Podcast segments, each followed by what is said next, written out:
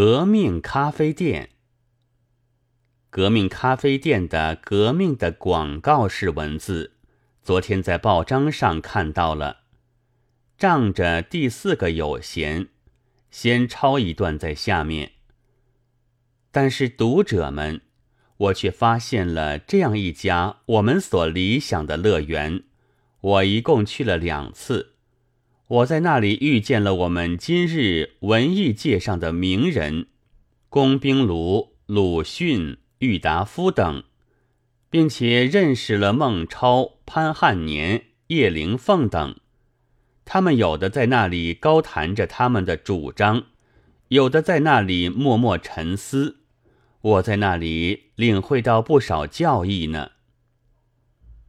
遥想洋楼高耸。前临阔街，门口是金光闪烁的玻璃招牌，楼上是我们今日文艺界上的名人，或则高谈，或则沉思。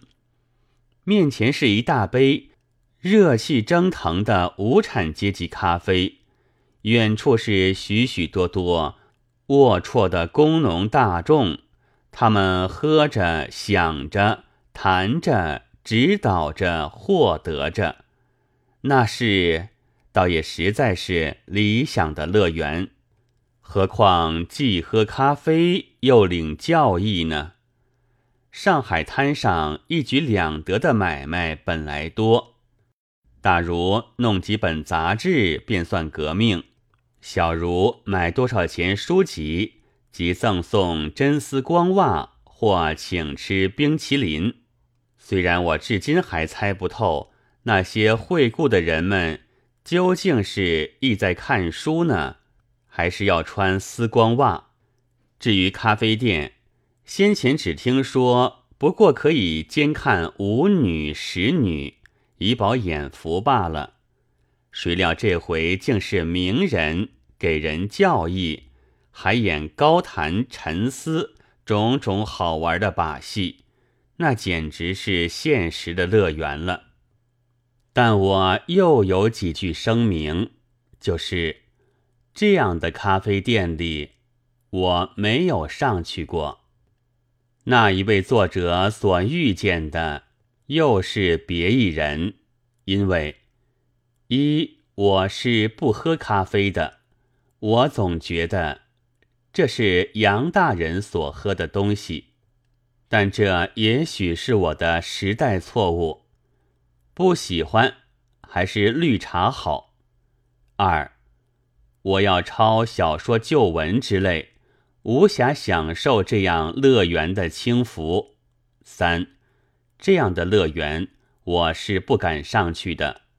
革命文学家要年轻貌美、齿白唇红，如潘汉年、叶灵凤辈。这才是天生的文豪，乐园的材料。如我者，在战线上就宣布过一条满口黄牙的罪状，到那里去高谈，岂不亵渎了无产阶级文学吗？还有四，则即使我要上去，也怕走不到，至多。只能在殿后门远处彷徨彷徨，嗅嗅咖啡渣的气息罢了。你看这里面不很有些在前线的文豪吗？我却是落伍者，绝不会坐在一屋子里的。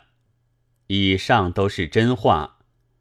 叶灵凤革命艺术家曾经画过我的像，说是躲在酒坛的后面。这事的然否，我不谈。现在所要声明的，只是这乐园中我没有去，也不想去，并非躲在咖啡杯后面在骗人。杭州另外有一个鲁迅时，我登了一篇启事，革命文学家就挖苦了，但现在仍要自己出手来做一回。一者因为我不是咖啡，不愿意在革命店里做装点；二是我没有创造社那么阔。有一点是，就一个律师，两个律师。八月十日。